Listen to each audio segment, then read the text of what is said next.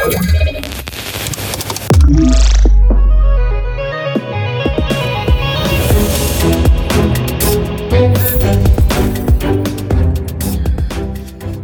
dobry, tutaj Fundacja Bezpieczna Cyberprzestrzeń, odcinek 177 naszego e, podcastu. Dzisiaj w wydaniu raportu przy mikrofonie Kamil Gapiński i Mirosław Maj.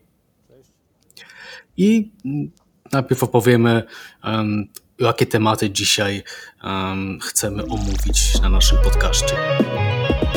Krytyczne słabości ISA Graph i VMware – Linux coraz częściej staje się celem ataków, ataki na konta na Telegramie, afera cyberszpiegowska na Węgrzech, zdjęcia, zdjęcie botnetu Cyclops Bing, Denonia, pierwszy malware na środowisko AWS Lambda, raport na temat skuteczności ransomware, jak zwiększyć bezpieczeństwo Azure AD, krótki poradnik na Cyber Defense Magazine.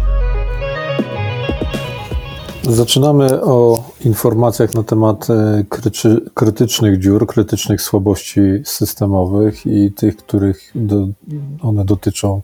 Uczulamy przede wszystkim na to, żeby sobie zrobić przegląd, czy nie, nie ma jakiejś roboty do wykonania pod tytułem patchowanie, czy skorzystanie z tak zwanych workaroundów.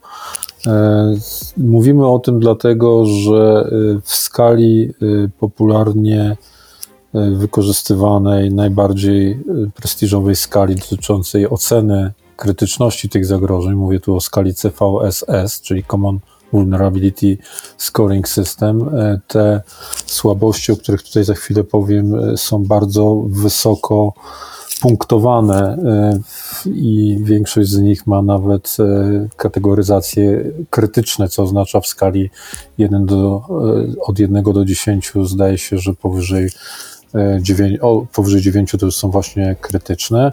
I tutaj zacznę o informacji e, dotyczącej e, automatyki przemysłowej. Rockwell Autom Automation ISAGRAPH. Jest to środowisko programistyczne, dla, której właśnie dla którego właśnie zidentyfikowano takie słabości. One zostały ocenione. Akurat tutaj jest to nie krytyczne, tylko ważne. Jeśli dobrze pamiętam, bo to jest 8,6 w skali CVSS, natomiast możliwe jest tutaj y, egzekucja kodu, czyli jakby wykonanie dowolnego kodu w momencie wykorzystania e, takiej e, słabo, słabości. Tutaj w, e, w, informacji, którą znajdziecie w komentarzu do, naszych, do naszego odcinka raportu, znajdziecie też informacje na temat szczególnych innych jeszcze środowisk, takich jak Connected Component Workbridge, właśnie wspomniany ISAGRAPH i Safety Instrument System Workstation, e, więc e, atakujący wykorzystując to może no jakby dokonać takiego skraftowanego, takiego jakby specjalnie przygotowanego e, działania związanego jakby ze złośliwym, ze złośliwym sekwencją e, jakby operacji i to wszystko jakby prowadzi właśnie do możliwości wykonania e, kodu w tym środowisku ISA e, Graph. Więc ci z Was, którzy mają Rockwell Automation, generalnie pewnie dobrze by było, żeby spojrzeli, czy w swoim środowisku nie mają wspomnianych rozwiązań. Drugie, o ile ISA Graph to pewnie nie jest coś, co często wśród naszych słuchaczy jest wykorzystywane, to myślę, że inaczej jest w przypadku e, drugiej informacji, bo mówimy tym razem o VMware, bardzo popularnym środowisku wirtualizacyjnym. E, I tutaj te produkty, które są e, podatne na słabość, o której za chwilę powiem, to jest VMware Workspace ONE Access, VMware Identity Manager, VMware vRealize Automation Automation, VMware Cloud Foundation i vRise Suite Lifecycle e, Manager. E, no to tutaj jest cała e, seria tych słabości. One mają, ich jest dokładnie dokładnie to właśnie nie powiem, bo jest ich za dużo, jest ich kilkanaście co najmniej, natomiast w każdej z tych, z tych grup mamy co najmniej kilka krytycznych, no jeszcze zdarzają się też ważne i średnio ważne, niemniej jednak na pewno e, cała wiadomość, e, którą też e, oczywiście linkujemy w komentarzu jest warta przejrzenia i jest bardzo duże prawdopodobieństwo, że jeżeli z rozwiązań VMware'a korzystacie, to e, macie jakieś zadanie do, wy, do wykonania. Tym e, wykonaniem, e, tym, tym zadaniem to jest przede wszystkim zapaczowanie, bo są dostępne patche, ewentualnie skorzystania w przypadku jednego, jednej z tych słabości z, wor, z workarounda. No i to po prostu, jeszcze raz, to są istotne informacje, więc zachęcamy do zajrzenia do swoich środowisk i skorzystania z porad producentów. Powszechnie uważa się, że najbardziej podatnymi systemami są te no, oparte na systemie operacyjnym Windows, ale coraz więcej jest raportów i badacze również odnotowują fakt, że Linux i systemy, systemy Unixowe są coraz częściej e, celami ataków. E, do takiego, takiej konkluzji doszli Ostatnio między innymi właśnie badacze z, z FortiGuard od y, Fortinetu oczywiście odnotowali podwojone w zasadzie występowanie e, złośliwego oprogramowania opartego na, na, na plikach e, ELF w 2021 roku. To są pliki które są wykorzystywane w systemach e, Linuxowych oraz ponad, ponad czterokrotny wzrost liczby w ogóle sygnatur, nowych sygnatur złośliwego oprogramowania dla Linuxa w pierwszym kwartale tego roku, czyli jest tutaj mm, trend. No i jakie te zagrożenia są wymieniane jako istotne tak naprawdę w tym raporcie. Przede wszystkim e, Oczywiście pewnie warto zacząć od tego, że przez ostatnie tygodnie, a chyba już nawet e, miesiące mówiliśmy tutaj o, mm, o zagrożeniu e, Log4j, Mm, natomiast e, pewnie słyszeliście również o, o Cobalt Strike'u i jak się okazuje jest e, specjalna e, wersja, złośliwa implementacja Cobalt Strike'a na Linuxy, która nazywa się mm, Vermilion Strike atakuje systemy Linux z możliwością zdalnego dostępu, tak, czyli Taki jest tutaj, taki jest tutaj wektor ataku.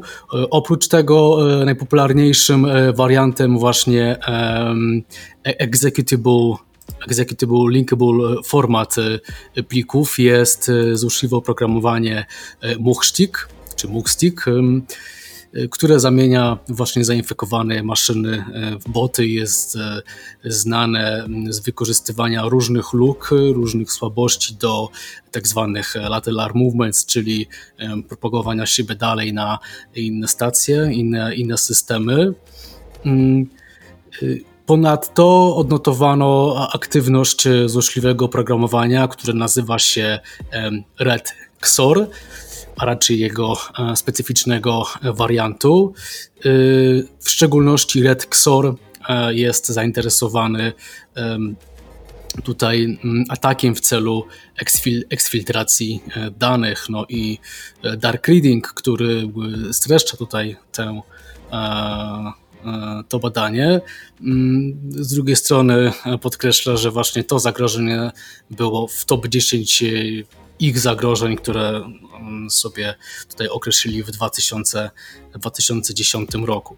Czyli e, chcemy zwrócić e, mm, tutaj Waszą uwagę na to, że e, no, co prawda znacznie więcej zagrożeń oczywiście i typów złośliwego programowania jest skierowanych na systemy Windows, natomiast także jakby z naszego um, radaru nie powinniśmy tutaj um, nie zauważać e, systemów e, Linuxowych czy Unixowych. Kolejną informacją wracamy troszeczkę do cyklu Ukraina ACK, dlatego że informacja jest związana z komunikatem służb ukraińskich, również CERT-u ukraińskiego na temat nowych wektorów ataków. Może sam wektor ataku nie jest nowy, ale po prostu odnotowanych nowych ataków na użytkowników e, Telegrama. E, te ataki polegają na tym, że e, ofiara otrzymuje informację o charakterze phishingowym, polegającą na tym, że jest podawany komunikat, że w związku z wykryciem nieautoryzowanego próby logowania z urządzenia, które jest odnotowane jako urządzenie z rosyjskiej domeny internetowej, konieczne jest potwierdzenie E, jakby swojego konta, e, no jest przesłany do takiej strony phishingowej, w której e, jest pozyskiwany numer telefonu, pozyskiwane również hasło jednorazowe, no i to są dane, które są wykorzystane do tego, żeby przejąć konto na Telegramie. No, przejęcie konta na Telegramie już wiem, wiemy, domyślamy się, czym, co może oznaczać dostęp dostęp do danych na tym e, telegramie, czyli historia e, sesji, lista e, kontaktów, czy zapisy po prostu tych sesji, wszystko w zależności od ustawień. Także jeżeli korzystacie z telegrama, uczulamy na tego typu komunikaty phishingowe. Jak się okazuje, nie tylko w naszym kraju, nie tylko w Polsce mamy podejrzane incydenty, afery związane z, z wyciekami maili z różnych e, instytucji rządowych czy od polityków. Także w, w, ostatnich dniach dużo się mówi o aferze cyberszpiegowskiej na Węgrzech. To jest temat, który pewnie mm, warto, jest warty obserwowania, w szczególności dla osób, które interesują się stosunkami międzynarodowymi i E, jak stosunki międzynarodowe i cyberbezpieczeństwo, cyberoperacje się przecinają. A dlaczego akurat e, ten incydent? Ponieważ e, jeden, jedno z opozycyjnych mediów doniosło przed, dzień przed wyborami na Węgrzech, że w Ministerstwie Spraw Zagranicznych e, węgierskim doszło do dużego incydentu, do infiltracji e, skrzynek e, pracowników i do do kompromitacji danych, dokumentów o wysokich klauzulach poufności, między innymi o klauzuli tajne, zastrzeżone oraz NATO, więc tutaj mamy rzeczywiście E, w szczególności te NATO pewnie e, to jest wysoka klauzula. E, no i oczywiście mm, Ministerstwo Węgier mm, akurat do tego nie przyznaje się do, do tego incydentu, to znaczy, że mm, twierdzą, że nie było miejsca takie, takie wydarzenie. Tak naprawdę tutaj autorzy jakby tego artykułu podejrzewają, że już e, znacznie, mm, znacznie wcześniej e, doszło do, do tego wycieku, tak, do tego przejęcia, do, do, do tej kompromitacji, kompromitacji danych. Miałoby na to wskazywać e, innymi różne kampanie awarenessowe, które Ministerstwo Spraw Zagranicznych prowadziło do swoich pracowników, kampanie odnoszące się innymi do używania właściwego oprogramowania, no i generalnie takich zasad, zasad bezpieczeństwa, to oczywiście nie wskazuje bezpośrednio na to, że e, doszło do włamania, e, no ale gdzieś tam e, gazeta czy portal powołuje się na, na swoje źródła. Twierdzą również, że samo Ministerstwo Spraw Zagranicznych nawet już zdołało przypisać atrybucję i ta atrybucja ma dotyczyć Federacji Rosyjskiej, ma dotyczyć e, wojskowego wywiadu e, GRU e, oraz, oraz FSB. No, trudno to obecnie zweryfikować. Pamiętajmy, że mm, gdzieś tam przed chwilą na Węgrzech był istotny moment, ponieważ była kampania, kampania wyborcza.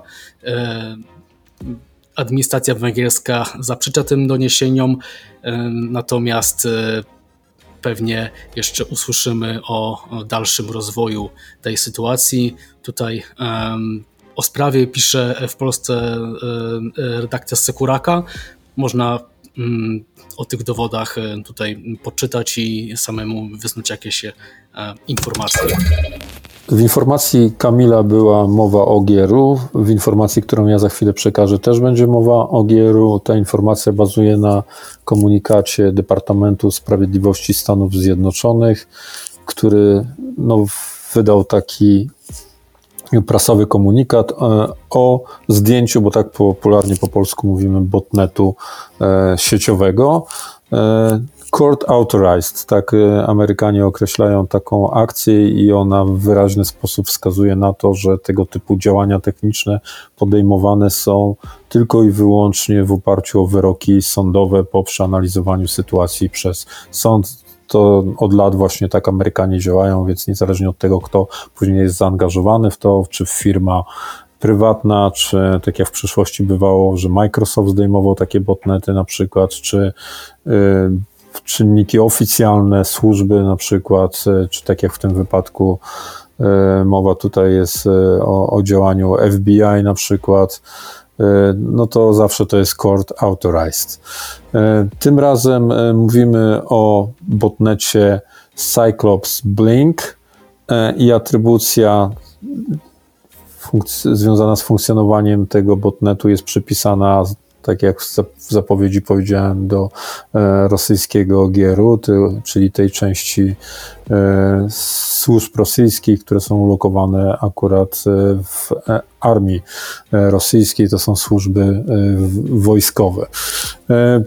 Amerykanie informują o tym, że ten wielotysięczny botnet został zdjęty przez taką operację, która polega na tym, że przejęto kontrolę nad y, firewallami dołączonymi do sieci, podatnymi na pewne słabości, które napastnikom służyły do tego, żeby e, prowadzić tą działalność command and control, czyli były tymi kontrole, e, kontrolerami tego e, botnetu, a kontrolowane to było przez grupę bardzo dobrze nam znaną i nielubianą grupę SAND. E, Worm.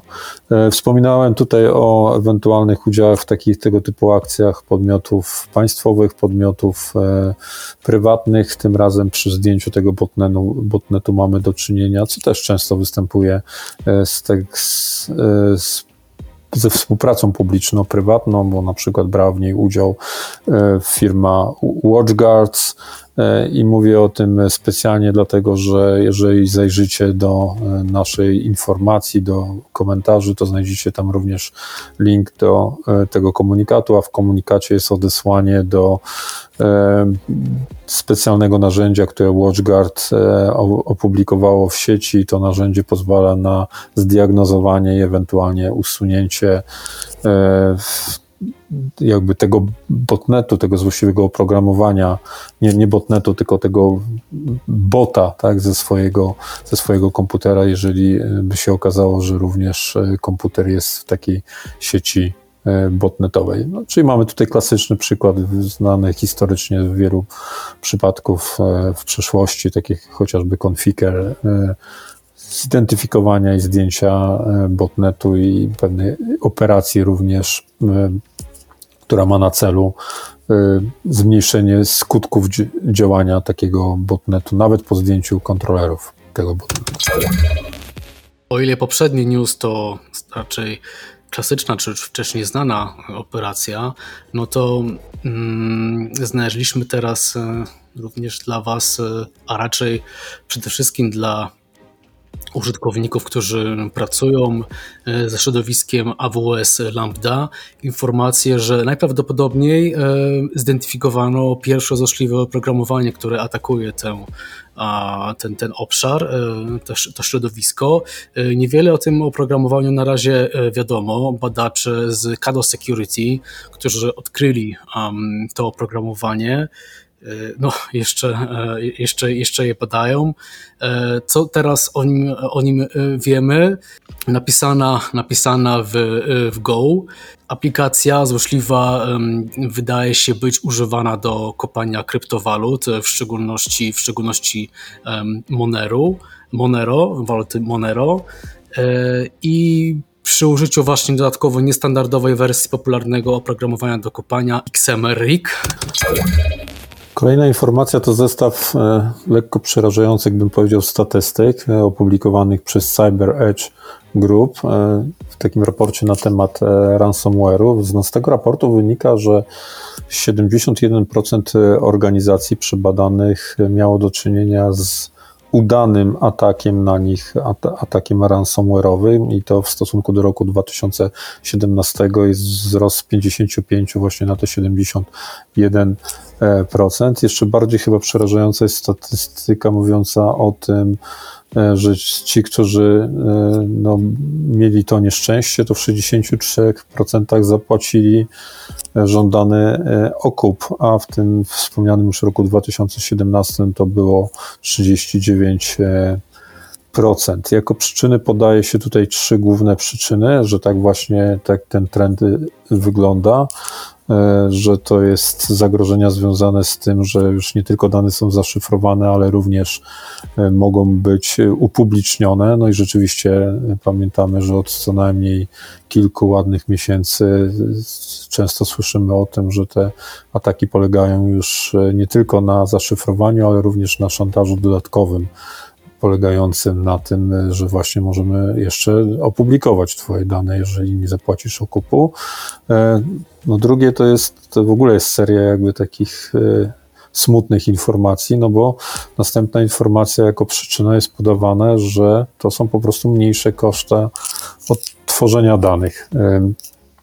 Niż cokolwiek innego. Na przykład, jak rozumiem, backup, albo może rzeczywiście w momencie, kiedy brak nie ma, nie, brak backupu, no to wtedy możemy sobie wyobrazić, że rzeczywiście to jest tym bardziej mniejszy e, koszt. No i trzecia z tych przerażających informacji to jako przyczyna jest podawane to, że to jest wzrost e, przekonania, pewności co do tego, że rzeczywiście po zapłaceniu te dane zostaną odzyskane i tutaj jest aż na ten poziom zaufania do, do tego jest aż 72, a w przeszłości było 49.